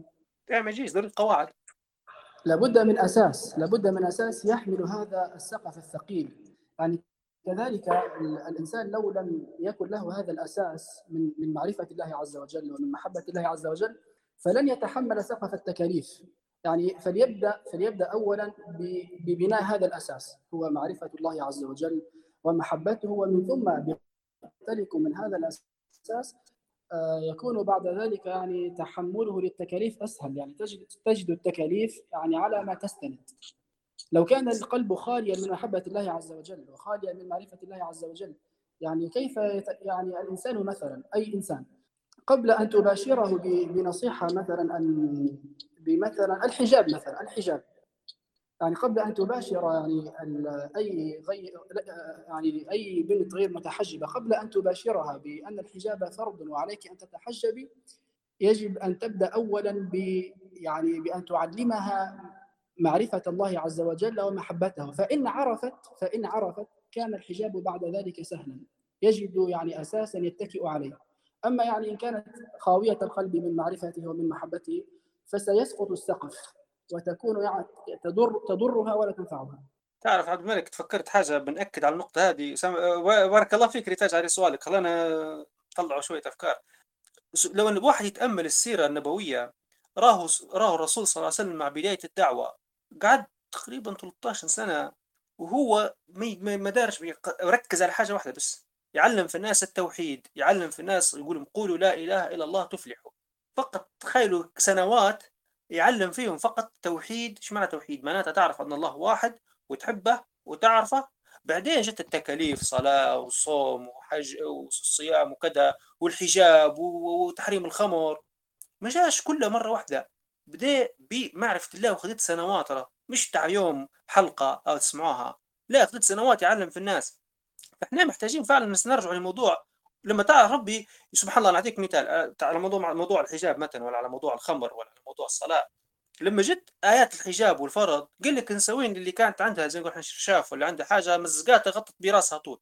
واللي كان يشرب في الخمر وكانوا مدمنين عليها. كانوا العرب زمان الخمر هذا عندهم حاجة شو نقول يغنوا يديروا فيه في شعر يعني. لدرجه يوصل بهم يديروا في شعر على الخمر من كثر ما يحبوه. في قلبهم مكي الخمر. لما جت آيات تحريم الخمر صبوه في الشوارع. فكيف لنا فعلا عرفوا مين ربي؟ لما عرفوا الرسول صلى الله عليه وسلم رباهم وعلمهم صح؟ انطلقوا بعدين أي أوامر جهاد كذا لبيك لبيك. طول ينطلقوا وما يجادلوش. حتى موضوع الصلاة كان سهل عنده كان فعلا يحسوا بالحلاوة متاعها بيحتاج إن شاء الله جاوبناك كويس. عندي استفسار بس. تفضلي. يعني هم يعني أشخاص باهي هم يعرفوا إن ربي موجود باهي ويعرفوا إن ويعرفوا الصلاة مثلا خمسة مرات في اليوم وصيام شهر رمضان. كيف يغيب عليهم من الحاجات أيام تاع التدبر والاستشعار؟ كيف تغيب عليهم؟ يعني من شنو شنو السبب؟ أعتقد الجهل. مثلا مثلا ما الجهل قلت الجهل بالله يعني يعني أنت لما تعرفش باقي سؤالنا ب- مثلا لا- لو بنشبهه العبادة ناخذ مثال ثاني بدل كلمة عبادة نديروا مثلا التحدث باهي. العبادة نفسها هي فعل بين عبد وبين معبود اللي هو الإله الله. لو قلنا التحدث عبارة عن متكلم ومستمع. لو أنت تتكلم وما فيش حد يسمع فيك أنت مش حتجيك نية تتكلم صح ولا؟ تدي بروحك ما فيش حد. يسمع فيك. فأنت لما تتحقق إن في حد يسمع فيك وقتها أنت حتتكلم. فنفس القصة لما تعرف أن الله يس يشوف عبادتك يراقب فيك هو معاك يشوف فيك شو تدير هو عبادتك هذه يديه هو. فأنت لما تحس أنك تعبت في تعبت في الله ومستحضره زي ما قلنا بكري قدام عينك في عقلك في قلبك انه هو يتابع فيك ويراقب فيك حتختلف حتبدأ أنت فعلا تدير في العبادة لأن في معبود يستحق العبادة ويقبل فيها منك. فمش عارف هذه إن شاء الله وصلت ال- الإجابة ريتاج وصلت وصلت. بارك بارك الله الله فيك فيك. شكرا. صفاء. صفاء الرأس. الكلمة معك. أيوة السلام عليكم. وعليكم السلام ورحمة الله. آه شكرا آه شيخ عبد الملك على حلقة اليوم الحق استفدت منها وشكرا عبد الرحمن على طرحك اللي زي كل مرة يعني آه يخلي الإنسان يعني يفكر.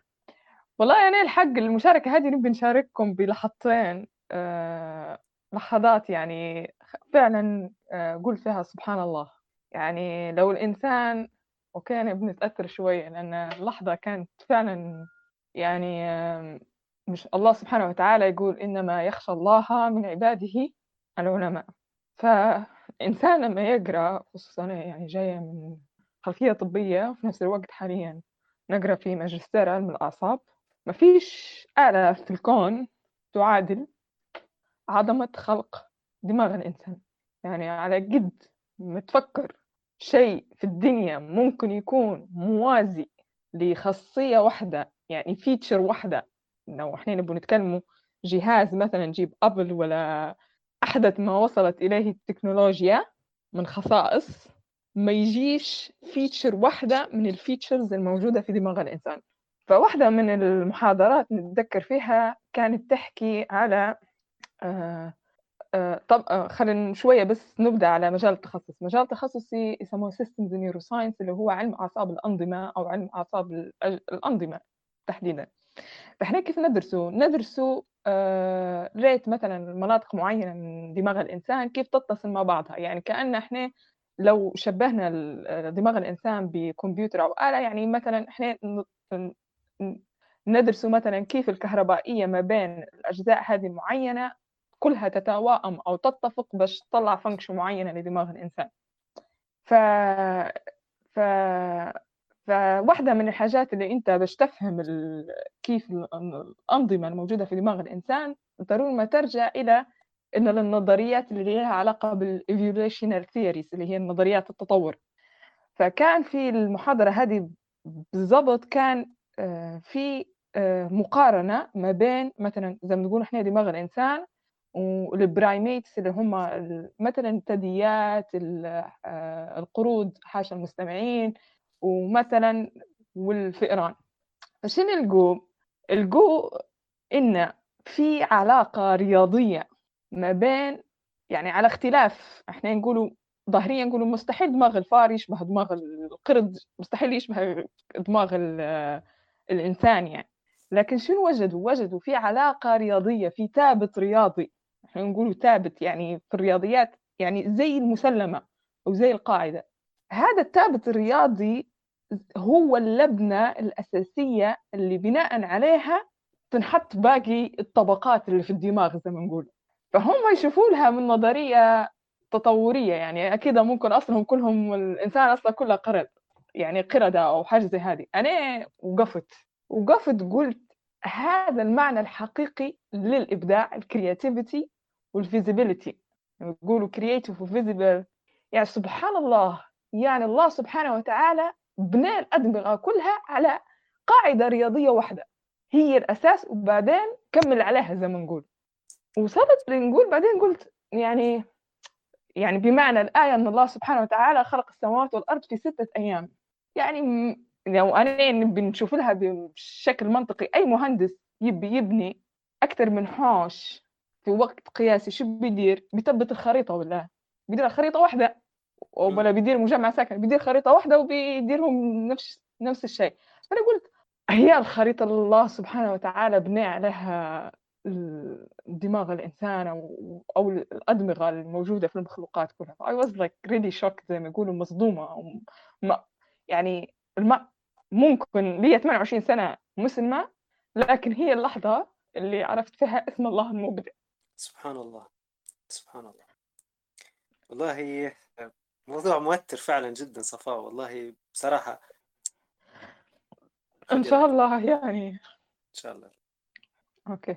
طبعا في حاجة تانية في نذكر فيها موقف آه ما نعرفش هذا هو. أنا أخذتها بشكل فلسفي باهي في حاجة الناس اللي يفهموا في ال computer science في حاجة يسموها ال reinforcement learning اللي هو التعليم المعزز أو التعلم المعزز. اللي له علاقة بتعلم الآلة وال machine learning ف... ف مرة مرة ثانية مجال التخصص حتى هو متاعي ياخذ فيه concepts معينة مفاهيم معينة من علوم الكمبيوتر ويحاول إنه يفهم بها كيف الدماغ يفهم. فاكتشفوا فعلا إن في حاجة آه، يعني خوارزمية من يعتقدوا يعني إن في واحدة من الخوارزميات بتاع ال reinforcement learning هي اللي بناء عليها تصير عملية اللي هي ال reward processing learning شو معناها؟ uh, يعني أنت لما أنت صغير باش تتعلم كيف تمشي ضروري ما تطيح صح؟ أكثر من مرة. هذا هو هذه هذه هي فعلا لو نبغى نشوفها في السيكولوجي هذا هو ال reinforcement learning اللي هو التعليم التعلم المعزز. يعني إنك تتعلم بالتجربة.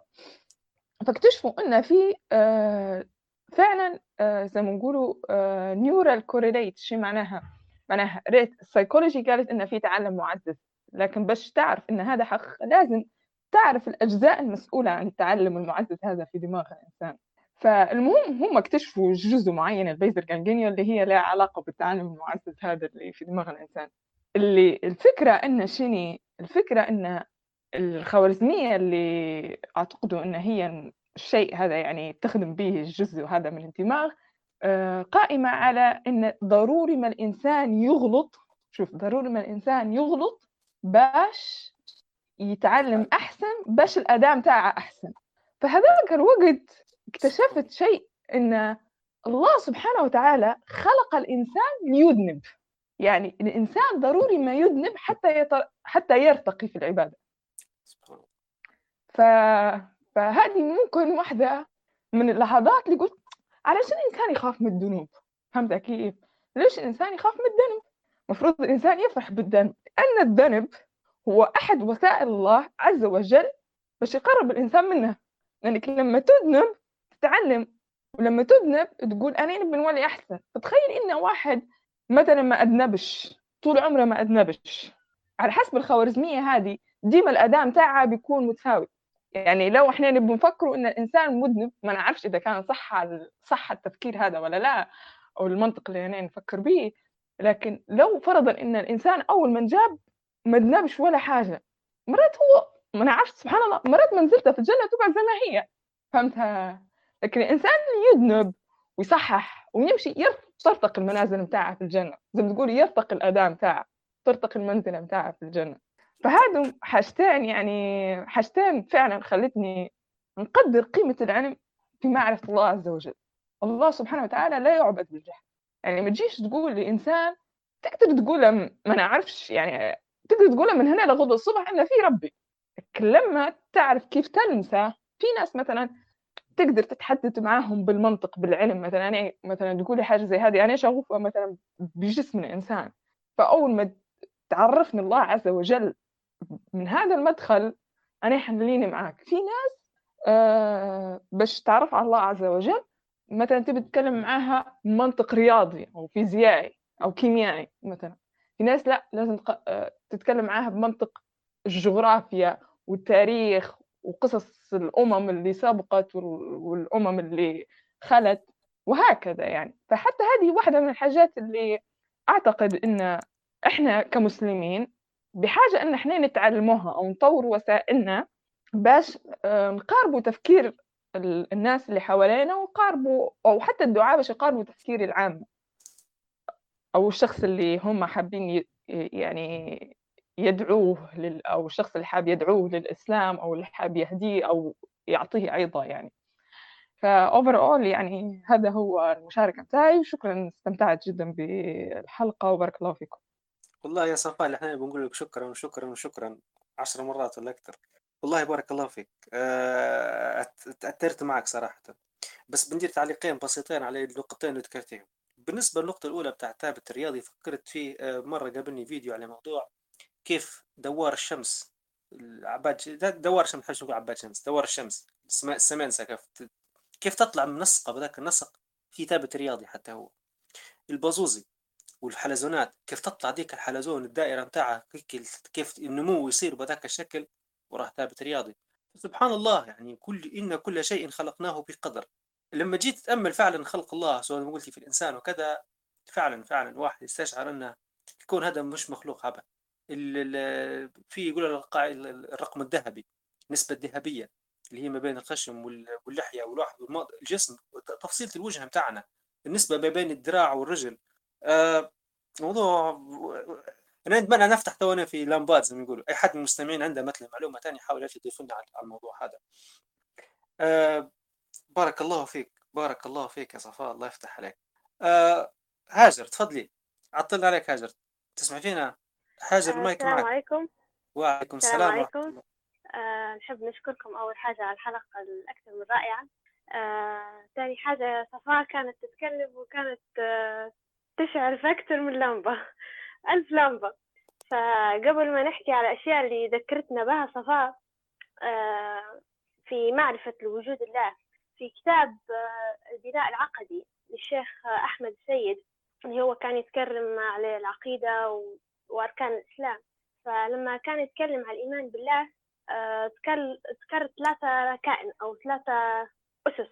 أولها اللي هي معرفة الله وكيفية يعني ومعرفة الله وألوهيته.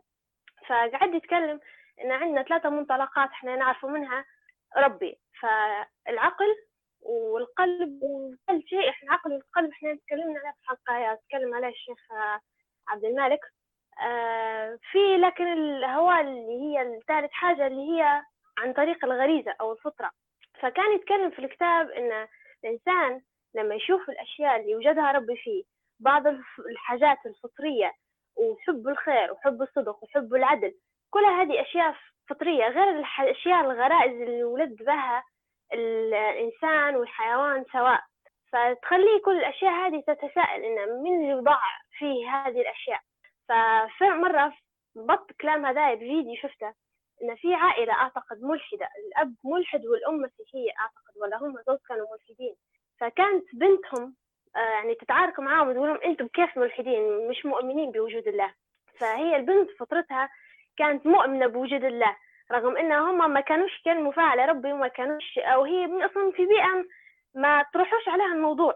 باهي هذه أول نقطة. آه بالنسبة للأشياء اللي تكلمت عليها صفاء واللي أثرت فينا جدا الأيامات اللي فاتت حتى كنت أسمع في تدبر سورة طه ففي واحدة من الآيات انتقل فيها الحديث. من سيدنا موسى إلى أن الله يتكلم وكان الله يتكلم بصيغة الجماعة. وكان الموضوع اللي يتكلم عليه هو على إنزال المياه. فقعد يحكي هو إن كوكب واحدة من الأسباب اللي تخلي كوكب الأرض يعني كوكب الأرض يعني تخليه إنه هو قابل للحياة إن الماء عندها ثلاثة صور سائلة وصلبة وغازية.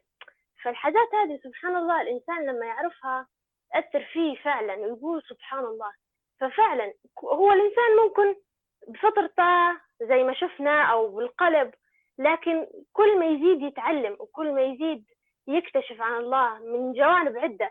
زي ما قال صفاء ممكن أنا تأثر فيه الجانب العلمي أو في ناس تانية تأثر فيهم الجانب القلبي في ناس تأثر فيهم الجانب اللغوي. فكل إنسان كل ما زاد تعلم من الجهة اللي هو يعني يبي يعرف منها الله اللي هو يحبه حيكتشف أشياء لأن سبحان الله الله موجود في كل شيء حوالينا.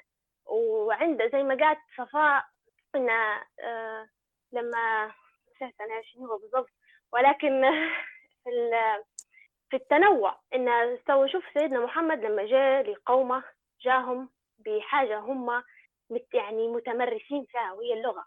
فكانت معجزة القرآن. نشوف سيدنا موسى قوم بني إسرائيل فرعون كانوا متمرسين في السحر.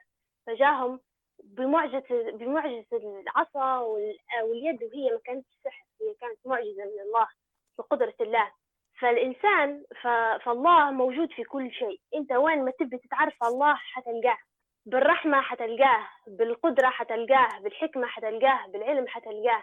فبس الإنسان هو يدور ويبحث وحيتعرف على الله وكل مرة حيتعرف وكل مرة حيبحث حيزيد حب وحيزيد شغف بالله وحيستحيا من نفسه إنه هو يعصي الخالق هدايا وإن شاء الله ربي يجزينا خير وإن شاء الله يبارك في هذا المجمع. وشكرا هلبا هلبا وبارك الله فيكم. بارك الله فيك يا هاجر. شكرا شكرا شكرا جزيلا آه، بصراحة كلامك كان مثير جدا وأنا بركز على نقطة ذكرتها خاصة موضوع ال- الماء وإنزال الماء. بنضيف إيه حاجة. إيه سبحان الله أنا مرة قابلني فيديو واضح أنه من جهة غربية يعني ب- يعني بحث مدري واضح أنه مش مسلمين. لكن هم يتكلموا على الماء ويقولوا أنه وصلوا أن الماء راهو عنصر خارجي غريب عن الأرض الماء جاي جاي من جاي من برا جاي من الفضاء يقول لك. سبحان الله. تمام؟ والم- والماء عنده خواص مختلفة جدا عن المواد الكيميائية اللي معروفة كلها. المواد الكيميائية كلها عندها نقطة مثلا درجة انصهار بالحرارة تنصهر درجة معينة تولي من صلبة إلى سائلة. وعندها نقطة تتبخر فيها تولي غازية. الماء عنده شيء غريب. ينزل مش نقول إحنا يت- يتجمد عند الصفر ويغلي عند المية. طبيعي. لما يوصل درجة الصفر يولي كتلة جلد آه، ثلج. لكن المية الخواص متاعه لما يوصل درجة أربعة مئوية تتغير. ما يكونش يعني يعني المفروض التلج لما يولي تلج المفروض الكتل الكثافة متاعها تزيد المفروض التلج يغرق يعني ينزل في المية لوطة. لا مهم. التلج يطفو فوق. فهذا السر وراء أن في جبال الجليد الموجودة في القطبين أنها تطفو فوق ما تغرقش. وأيضا هو السبب اللي يخلي إن في تحت جبال الجليد في مية تحتها وفي أسماك وفي مخلوقات تعيش تحتها. فسبحان الله العظيم لما جيت المية فيها خواص أسرار أقسم بالله العظيم شيء رهيب جدا. يعني أصلا من كيف الم- الماء الم- كل شيء مثلا حي. فعلا وجعلنا من الماء كل شيء حي. ريت ال- ال- المية كيف عندها خاصه خاصية نقول إحنا ال- التناضح العكسي. أو آه، المية مثلا قطرة جنب قطرة تلصق في بعضها. وديك زي ما اخذناها مهم. زمان في هذيك الأنابيب الانابيب المستطردة. كيف تركب المية فوق. هو هذا السر يخلي المية في النبات تمشي من العرق من العروق تركب ما له لاعلى ورقة في الشجرة فوق. لو كانت المية ما فيهاش الخاصه هذه لو ما فيش نباتات بكل. سبحان الله المية راهي وأنزلنا الماء. الناس تفسر فيها انه جاي من السحاب. لا جاي أبعد من السحاب. وحتى الله عز وجل وكان عرشه على الماء. حتى صيغة الجمع هذه في التفسير إن صيغة الجمع إن هي صيغة تعظيم. إن ربي لما تعظيم. يتكلم على نفسه صيغة الجمع تعظيم لأمر لأمر يعني عظيم جدا. فنزول الماء كان يت- يت- يتكلم عليها بصيغة الجمع فهو أمر عظيم فعلا. فعلا فعلا. ف- سبحان لو الواحد مثلا ما كانش المعلومه هذه يعرفها كيف بيستشعر عظمة الله الخالق والمدبر والرزاق والواسع. فعلا آه موضوع كبير امم نحتاج للتعلم فعلا فعلا. العلم هو البوابة. ديما ديما البني آدم. فعلا ديما محتاج إنه يتعلم من أكثر من جانب. سبحان الله أنا ربي تلقاه في كل مكان. و. يعني القرآن بحره واسع. سبحان الله. تجيب اللغة تجيب ال... بكل شيء بالعلم. كل ما أنت تاخذ منه كل ما هو يعطيك كل ما أنت تاخذ منه كل ما هو يعطيك كل ما أنت تتعرف على الله أكثر. سبحان الله. فعلا فعلا فعلا. بارك الله فيك يا هاجر صحيتي صحيتي جدا. فيك بارك. آه. شكرا لك. العفو. رنا تفضلي. رنا تسمع فينا؟ نعم السلام عليكم. وعليكم السلام ورحمة الله. آه، أول شيء حابة نشكركم على الحلقة هذه اللي أثرت فيها بشكل كبير يعني. آه، فنبدي ن- نشارككم بنقطتين نعرج عليهم ذكرتهم في البداية على السريع. آه، بالنسبة لمعرفة آه، الله بأسمائه وصفاته آه، معرفة الله بالأسماء هي من الأسباب المعينة على استجابة الدعاء. زي ما قال الله عز وجل في الآية اللي تقول ولله الأسماء الحسنى فادعوه بها حتى الدعاء يتغير لما تجي تدعي بأسماء الله الحسنى. فأنا حابة نشارككم بكتاب قريته من فترة هو بعنوان لأنك الله للكاتب علي جابر. كان يتكلم الكاتب على مجموعة من صفات وأسماء الله الحسنى. كان ذاكرها بطريقة منطقية وسلسة وتسهل حتى على القارئ وما يحسش بأي ملل. تكلم عن الصمد والحفيظ واللطيف والقريب وذكر فيها آه، مجموعة من التطبيقات العملية بحيث إحنا لما نعيش في الحياة اليومية نستشعروا عظمة الله ونقعد نراقبوه وكذا. ففي النهاية ما شدني في الكتاب هذا كله الخاتمة اللي حطها الكاتب ونبي نذكرها لكم هي كان ذكرها في مجموعة بالأبيات لعل وعسى أن هي تكون دافع لأي شخص فيكم أنه يقرأ الكتاب هذا. آه، كان ذاك الكاتب آه، ألو؟ يعني اسمع فيك تفضلي اقرينا طبعا. شنو كاتب ترى؟ أها. كاتب آه، الأبيات تقول لأنك الله أنوار رضا أبد النور درب وأيام ومفترق لما عرفتك صار الحب أشرعتي أمضي وحيدا وعباد الهوى غرقوا. لأنك الله لن أختار لي ملكا. أنت العظيم الذي في ملكه أطيق بارك الله هذه فيك. الأبيات. بارك الله فيك يا وبالنسبة شو بتقولي تاني؟ بالنسبة للنقطة الثانية آه، موضوع ال- التربية ومعرفة الله كيف إحنا مثلا نعرف الأطفال آه، بوجود الله وكيف نجاوبهم على الأسئلة الوجودية زي ما تكلم عليها الشيخ آه، مالك حفظه الله. قال إن هي ضروري إن إحنا نجاوب الطفل وما نأجلوهاش لأن هي بتسبب مشاكل. لكن الإجابة إجابة الأهل للطفل لازم تكون في آه، يراعوا فيها سن الطفل. يعني الطفل اللي قبل سبع سنوات ما نجيش أنا نعرفه على الجنة وعلى العقاب وكذا. حتى الجنة قالك لما تجي تجاوبه لازم تجاوبه بأشياء اللي يحبها هي. يعني الجنة فيها ألعاب فيها الأكل اللي أنت تحبه. باش ما يقعدش يتشتت. يعني كل مرحلة عمرية آه لازم نعرف الطفل بوجود الله بحاجات مبسطة بما يتناسب مع عمره هو. فعلا فعلا. بارك الله فيك. بارك الله فيك. فعلا كتاب لأنك الله حتى من الكتب اللي الجميلة اللي يستحق الواحد. ويا ريت لو عندك رابط PDF بعدين نحطوه نشاركه آه وحاجة ثانية بالنسبة لموضوع التعليقات. شكرا رنا. آه بعدين حتى موضوع التعليقات لو حد مثلا شاف فيديو أو آه حاجة يتعلق موضوع العلم زي مثلا حكيت عليه بك يا صفاء عظمة الله في آه الخلق في موضوع الدماغ في موضوع النباتات في موضوع الفلك يا ريت تشاركونا فيديوهات آه علمية في الموضوع هذا وحتى ولو كان فيلم وثائقي ولا كذا يا ريت تشاركونا آه في التعليقات. آه باش نستفيد أكثر وحاجة ثانية بس فكرتها في نقطة اللي ذك- ذكرتها صفاء بتاع النقطة الثانية موضوع الخطأ. سبحان أنت لما تتكلمي عن الموضوع هذا أنا طول تفكرت قصة خلق سيدنا آدم. كيف ربي لما خلقه؟ أنها يعني ربي قال في القرآن إني جاعل في الأرض خليفة. يعني ربي صرح للملائكة إني جاعل في الأرض خليفة. بعدين الخلقة ربي في الجنة. وكأن العملية كلها أنه هو تم الابتلاء منه موضوع أكل الشجر الأكل من الشجرة وغيرها تقدير من الله عز وجل أن الخط هذا بيصير باش يتعلم. لأن كان ال- ال- الكلمات اللي تعلمها من ربي موضوع التوبة ما كانش من ضمن العلم الأول. علم الأسماء آدم الأسماء كلها. فكان في تعليم آخر اللي هو موضوع تعليم التوبة. كيف إحنا نتوبوا عن المعصية متاعنا والذنب وكل شيء. الواحد ما يتمناش إن هو يغلط. ما يتمناش إن هو يلا أنا نبي نخطئ عمدا بس هو لما يصير تعرف كيف تطلع منه وتتوب الحاجة هذه. آه كانت في مداخلة يبدو ص- صاحبها خرج مش عارف. إحنا أعتقد وصلنا في نهاية حلقتنا اليوم ما فيش مداخلات لحد الآن. آه أخوي عبد الملك نعطيك الكلمة الأخيرة. والله بارك الله فيك يا أخوي عبد الرحمن وإن شاء الله يعني ربي ينفعنا جميعا ويمن علينا بمعرفته. بارك الله فيك. وشكرا جزيلا. اليوم كنت معنا شكرا ضيف شكرا لطيف وخفيف شكرا لكل الله يبارك فيك. تسلم تسلم. شكرا لكم كلكم اليوم على الاستماع وشكرا على المداخلات الطيبة كلها. بارك الله فيكم جميعا. آم، متأمل جدا أنا بعدين في في التعليقات. نسمعوا آه، يعني اللي ما دخلش معنا تو حاليا بالصوت في الحلقة هذه يا ريت تشاركونا حتى كتابة أو حتى تسجيل صوتي. للعلم أن تقدروا تديروا تسجيلات صوتية وتنشروها في ضمن التعليقات على الحلقة. باش نستمع نسمعوها بعدين. شاركونا بأي فيديوهات أي مواد تشوفوها مناسبة آه، تزيد معرفتنا بالله عز وجل في الحلقة هذه. شكرا على استماعكم. آه وفي النهاية ما فيش حاجة من إلا نقول إلا بارك الله فيكم. آه ونختم بسم الله الرحمن الرحيم. والعصر إن الإنسان لفي خسر إلا الذين آمنوا وعملوا الصالحات وتواصوا بالحق وتواصوا بالصبر. والسلام عليكم ورحمة الله وبركاته.